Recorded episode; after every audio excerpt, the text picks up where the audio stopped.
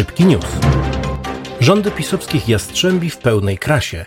Inflacja za kwiecień wyniosła ponad 12%. Ceny żywności, nośników energii oraz paliw wzrosły rok do roku od kilkunastu do kilkudziesięciu procent.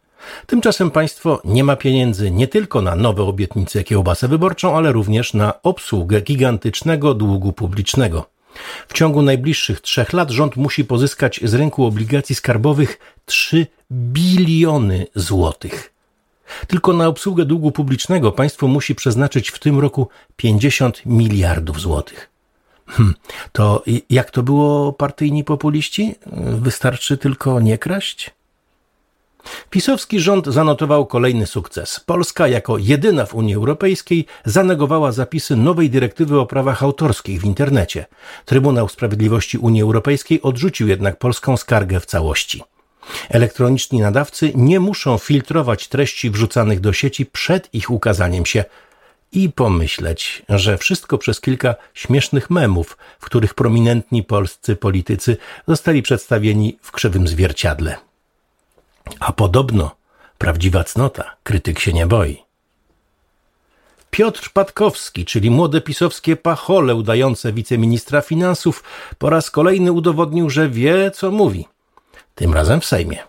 Podczas swego wystąpienia pomylił prezesów Narodowego Banku Polskiego, Marka Belkę z Adamem Glapińskim i chcąc zganić poprzednika, a pochwalić aktualnego prezesa, wypalił z trybuny. Prezes Glapiński był bezradnym prezesem NBP przez sześć lat. Nie zrobił absolutnie niczego, żeby chronić polskich przedsiębiorców i polskich obywateli. Oraz dodał, to dzięki panu prezesowi Belce dzisiaj możemy mówić o bardzo niskim bezrobociu. Hm, no proszę, okazuje się, że na trzeźwo też można powiedzieć prawdę. Wesołek z ziobrowskiej partyjki, czyli Janusz Kowalski, pojechał specjalnie do Katowic, by zrobić z siebie jeszcze większego śmieszka. Stojąc na tle budynku w kopalni Wieczorek, nakręcił krótki film, w którym stwierdził, że w tej kopalni można było prowadzić wydobycie jeszcze przez 15-20 lat. Zapomniał tylko, że po pierwsze kopalnie zamknął rząd PiSu w 2018 roku, a po drugie powodem zamknięcia było całkowite wyczerpanie się złoża. Czy następnym krokiem Kowalskiego będzie ponowne uruchomienie fabryki na żeraniu? Wszak polonezy i lanosy nadal można produkować.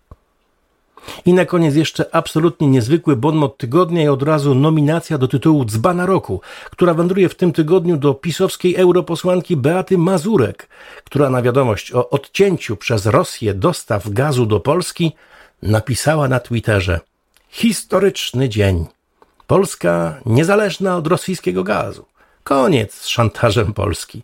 Tak się dba o interesy Polski. Na rządy PO i PSL spuśćmy kurtynę milczenia. Na te wyjątkowo głupkowate słowa też spuszczamy mm, kurtynę milczenia.